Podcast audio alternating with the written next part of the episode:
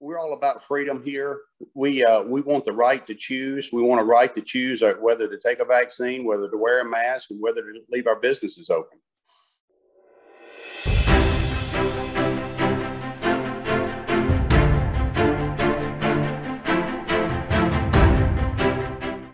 Hello, everyone. My name is Brandon Lewis, founder of the Tennessee Conservative, and today we are joined by Mark Hall, who's a state representative in District 24, which covers part of Bradley County, which I think last time we checked was the most conservative primary voting county in the state. I'm not sure if you still hold that title or not. I'll let you answer that uh, when we get into it. Uh, Mark serves as vice chair of the Transportation Committee and a member of the Transportation Committee. He is a member of the Health Committee and Subcommittee. He's co chair of the Southeast Tennessee Veterans Home Council and was a Bradley County Commissioner for 12 years and a Marine Corps veteran. He's a Baptist barber, and that means that all jokes told in his chair are clean as the wind-driven snow. Uh, I know this because you have a Baptist barber. That's how it's got to be. And he's the proud uh, papa of Zach, his his 28-year-old baby, because they're still always your babies. And uh, Mark, welcome to the program. I appreciate you being here, buddy. Brandon, thanks for having me today. I'm excited to be here, and uh, uh, and uh, just feel free to ask any questions that you may have. Hey, it's an open book, and I look forward to talking with you. Awesome. Well, so let me ask you just this generally speaking, because when you cover the news like I do, and you talk to people in 95 counties and you hear different things from different places, you always wonder after a while. I mean, it, I hear too much of it. Most Tennesseans don't hear enough of it. Uh, what are you hearing from your constituents these days who actually pay attention to what's going on in Tennessee with the legislature, the executive, and the judicial branches of government? Just generally speaking, if you had to hear, you know, talk about two or three things, what are you hearing? Well, one thing about uh, about uh, my district is the fact that um, we have a, a, uh, a, a, large percentage of senior citizens, many of which are on a fixed income. I represent a very conservative district. Uh, we have what we call the silver uh, silver tsunami, which is a, a growing, aging population here. We're not only um, retirement community, but you, you, know we have a lot of industry here, but also uh, we have a, a, population that's growing and that healthcare needs are uh, are at the forefront. Uh, we have um, a strong education system here in, in District 24, so it's multi-level. It's uh, it's um, it it's really all over the target. We have uh, we have 48,000 veterans and a 58 mile radius of, of Bradley County. So uh, we have a lot uh, a lot going for us and a lot of concerns and a lot of needs uh, that will be addressed in the next in the future. So, if you had to pick two or three things that people are constantly you know got your ear on you know some things people are, are always asking questions about they're kind of what i would refer to as evergreen issues and then there are some things that are more topical or timely on the topical or timely side uh, you know what what can you share with us that's going on in Bradley County? Because you know I live in Chattanooga, um, and we're very close to, to y'all, and, and a lot of things overlap between the counties. So just tell me what you're hearing up there. Well, we've got concerns about election integrity. Uh, we've got concerns about the political environment and the political climate uh, that we're facing today. Uh, there's there's lots of concerns. Uh, but for the most part, and we have, a, of course, another uh, a little closer to home, we have infrastructure problems. We, that we have an infrastructure that was designed for the 1970s, and we've experienced explosive growth here in Cleveland and Bradley County. So uh, there's uh, lots of issues, lots of things that we need to address to move the needle in a positive direction. Um, you know, we, we do have con- some concerns, but you know, we uh, we think that better days are ahead of us, and we continue to move forward. Excellent. We'll talk about transportation uh, concerns, which I, I think entails uh, a lot of issues related to infrastructure in a moment. Uh, but you know, you're a barber, and barbers have to abide by a remarkably long list of rules and regulations in order to maintain their licenses. I remember getting a few illegal haircuts during COVID from starving barbers that I knew personally and and and and speakeasy houses all over sure. speakeasy haircut places all over Chattanooga. Uh, you know, don't quote me on that. I, I will not name my sources. But uh, you also serve on the health committee and subcommittee. you know, what do you make of employers, schools, and universities mandating things like vaccines and other medical treatments? You know, the government, uh, the governor, rather, and many Republicans say we don't regulate business in Tennessee. But if you've ever operated as a barber or a small business owner, you know that that is not true at all. and so, where's the balance between personal liberty uh, and, as an employer, school, or university, uh, their prerogative to force compliance for medical treatments? Great question, uh, Brandon. Uh, with me, and I think most of my constituents feel the same way. We're all about freedom. You know, we uh, we want the choice and the freedom to choose. Uh, over the over the pandemic, the governor mandated that we closed our businesses for nine weeks. You know, it's uh, when you have a small business, the profit margin's huge uh, is is very small to begin with, uh, so when you close for you know eight or nine weeks, that's a large part of your profit margin. So it it it really cripples your business, and it continues to uh, to limp along until things start to smooth out. So um, we're all about freedom here. We uh, we want the right to choose. We want a right to choose uh, whether to take a vaccine, whether to wear a mask, and whether to leave our businesses open. So, do you know this is kind of just a little bit of trivia? Do you know how many fewer small businesses we have in Tennessee uh, versus when Governor Lee took over? I, I'm not aware of that. No, sir. It's 24% fewer. Wow. One out of four are closed. Now, corporate profits were up, and Amazon and Walmart and the big boxes did well that weren't touched. You know, talk about discrimination. We're talking, you know, we talk about a lot of racial discrimination. There was a lot of business discrimination that went on, and it really. And I coach small businesses in the construction uh, industry for my paying gig, and so I, I deal with hundreds of those uh, all over the nation, and it's tough. So something that I think is odd, and again, I'm asking you a lot of health related mm-hmm. questions because you're sure. on the, the health committee. Natural immunity. For the first time in medical history, it seems to become it's irrelevant I mean, I, you don't hear anything, anybody talking about it. And recent mm-hmm. reports with breakthrough cases and hospitalizations, uh, and the best data is coming out of Israel and Great Britain because we did not ask the vaccine companies to disclose this information in the US like they did abroad. And so we're kind of going off a lot of their data. Is that you're anywhere from six to 20 times more protected when you acquired COVID and recovered naturally, which makes sense. I mean, it's it's been like that for almost every mm-hmm. every vaccine ever created. So why, you know, does the legislative conversation seem to simply revolve around vaccines and vaccine and the vaccinated uh, with little consideration to the medical rights of the naturally immune because for example there's all kinds of things that many businesses organizations would love for me and my family to do that i don't have a need of mm-hmm. and you know it's all it seems very curious to me that, that none of that was addressed in the last session it's like we got close to doing some stuff but most of it just died in committee Brandon, I, I, think that, and, and I certainly can't speak for the full uh, legislation, but I but I can for me. I, I think the goal was to have a concentrated effort on finding a uh, a remedy uh, to move the needle in a positive direction. Um, you know, we were, um, you know, my constituents. You know, at the end of the day, we want results and we have to uh, find a way to uh, to make a positive change. Uh, I'm not so sure. You know, I'm I don't know the percentage of those that are vaccinated and those that are unvaccinated. I do know that everyone that wants a vac- uh, that wants to be vaccinated has the opportunity to do so. So, and, and that was my main goal is to make sure that if you wanted to be vaccinated, that everyone had that opportunity to do so. So the the next question I'll have, then we'll move on to some infrastructure things. In your estimation, I used to raise money for a living. Uh, I wrote a book called How to Raise Money for Political Office. I've done it at the federal, state, and local level. Did it for nonprofits, big nonprofits, small nonprofits. And when I look at financial disclosures, I probably look at them differently than almost anybody else. They're like tea leaves to me, and I can read them. And how much influence comes into the health committee and because I've, I've been there, both raising the money, working with candidates, both when they were running for office and then mm-hmm. after they'd been in office, I've been in rooms. I've been to all those sausage making conversations, which is probably why I got out of it for six years. Mm-hmm. And when you look at the amount of money that comes from corporate pharma, state, uh, corporate uh, medical, state medical, and then pharmacy, it is extraordinary.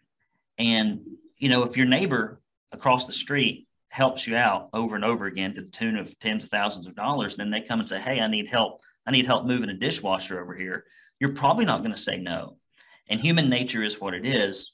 Talk a little bit about, you know, what you see because we had a few situations last year where I think uh, in the committee, when you looked at probably the only data I could really look at openly and publicly, when you looked at a lot of the conversations around mandates, um, and then you looked at at people's social media accounts when they ask questions of their constituents, should we let this bill go through subcommittee?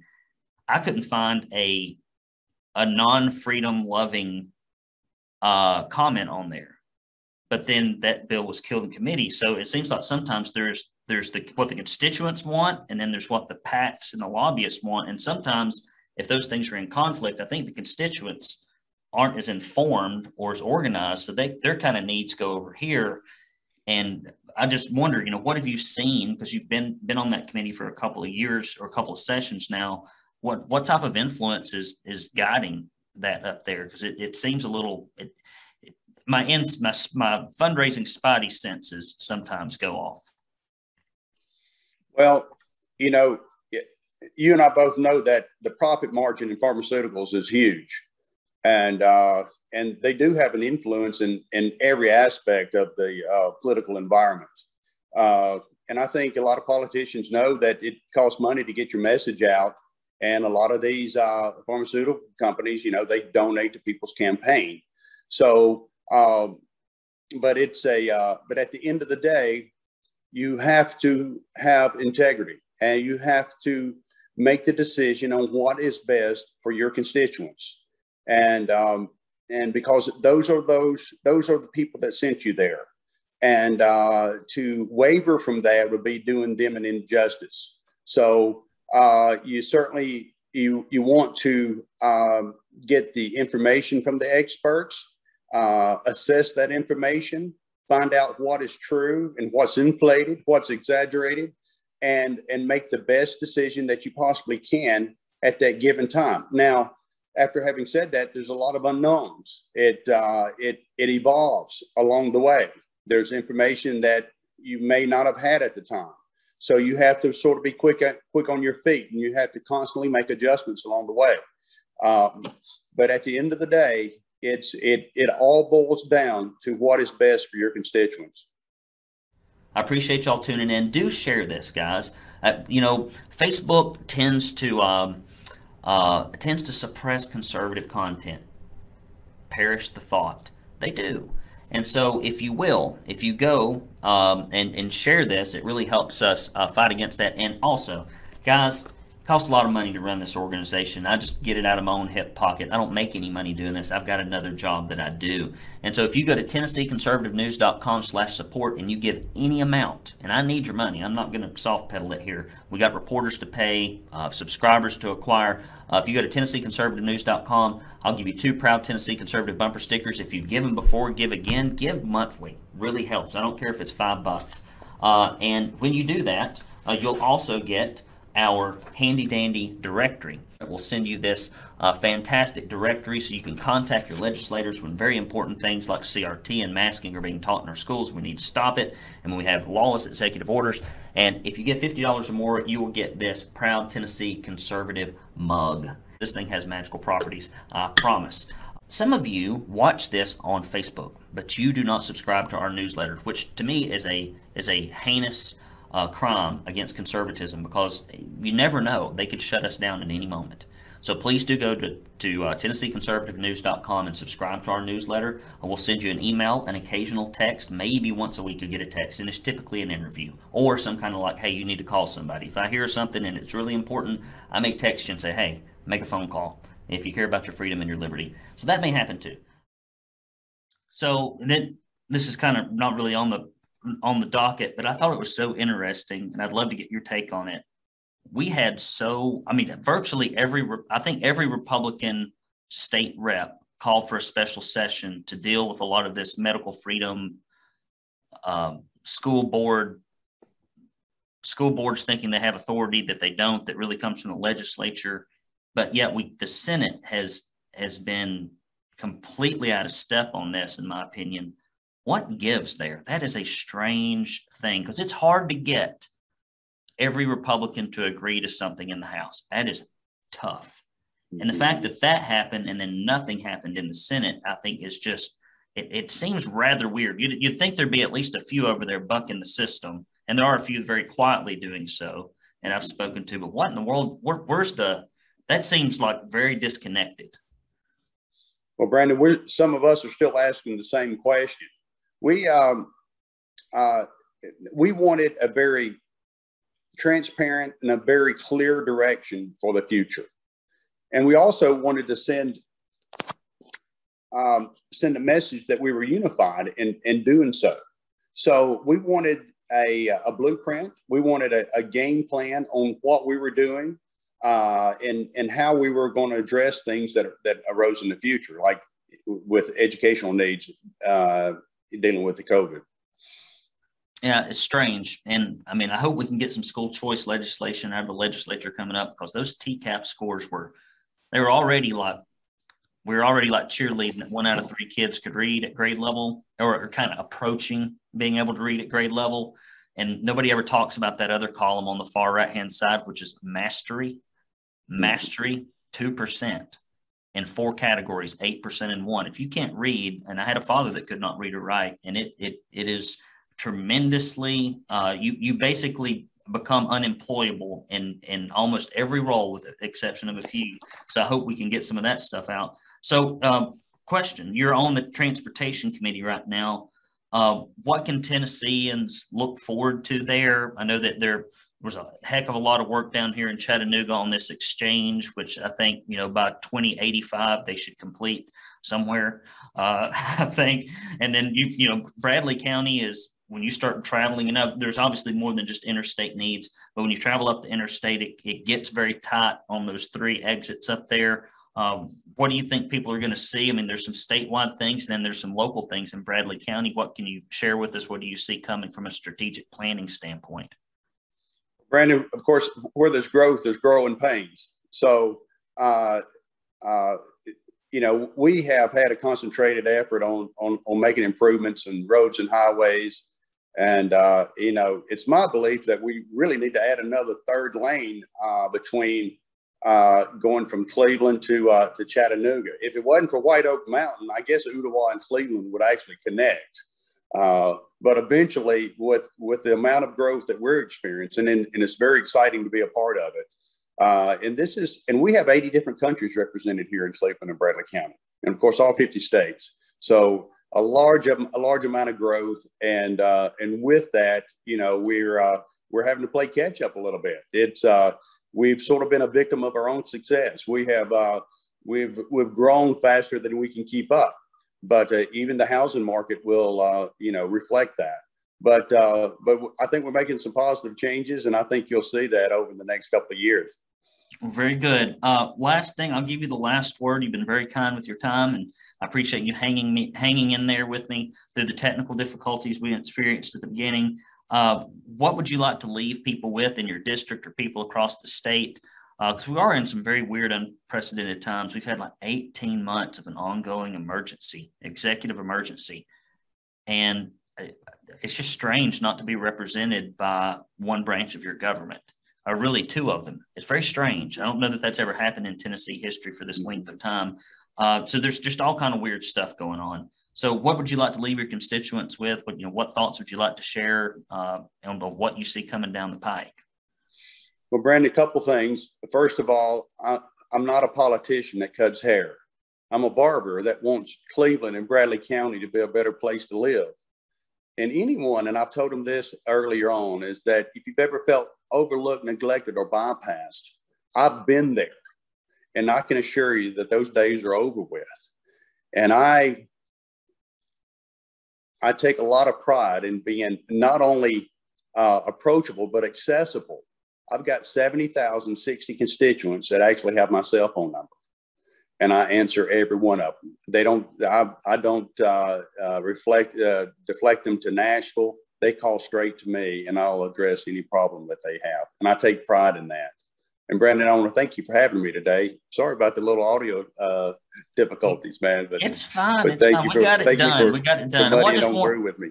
People like to put a name with a face and like to see a voice uh, or hear a voice. And a lot of constituents, you know, out there, I don't think, you know, know who the reps are. We have very low voter turnout in Tennessee. And so it's just a handful of people that honestly make these primary decisions. Uh, but we we appreciate it. And if you if you're ever, I tell this to every state rep and every senator that I interview, usually off camera, but I'll tell it to you on. And that is if you're ever pushing anything conservative, if you ever know of anything that needs to be brought to our attention, if you know, I always tell that if it's conservative, it's going to be we're going to be very excited about it. If it's not, we're, we're not going to be very excited about it over here. We just never are, uh, because that's that's if it were not for living in a conservative state over the last 18 months life was already bad but it could have been a lot worse and so i appreciate people like you for uh, for keeping all those concepts uh, in mind and i appreciate you for being here today um, you have any uh, upcoming events or anything that's that's happening in your district that you'd like to let people know about well we just uh, uh, you know, of course, you know, we always keep, you know, uh, community events and there's always things that are always surfacing, you know, and we always try to be a part of. But, uh, but you know, we're heading into the fall and that's our season, you know, and uh, hey, hey, we love it here in East Tennessee. And, uh, and uh, for those that have, haven't uh, ever made it to Cleveland or Bradley County, I want to, you have a personal invitation. You have an open invitation to come here. And uh, you won't have to be here very long before you realize why everybody falls in love with this place.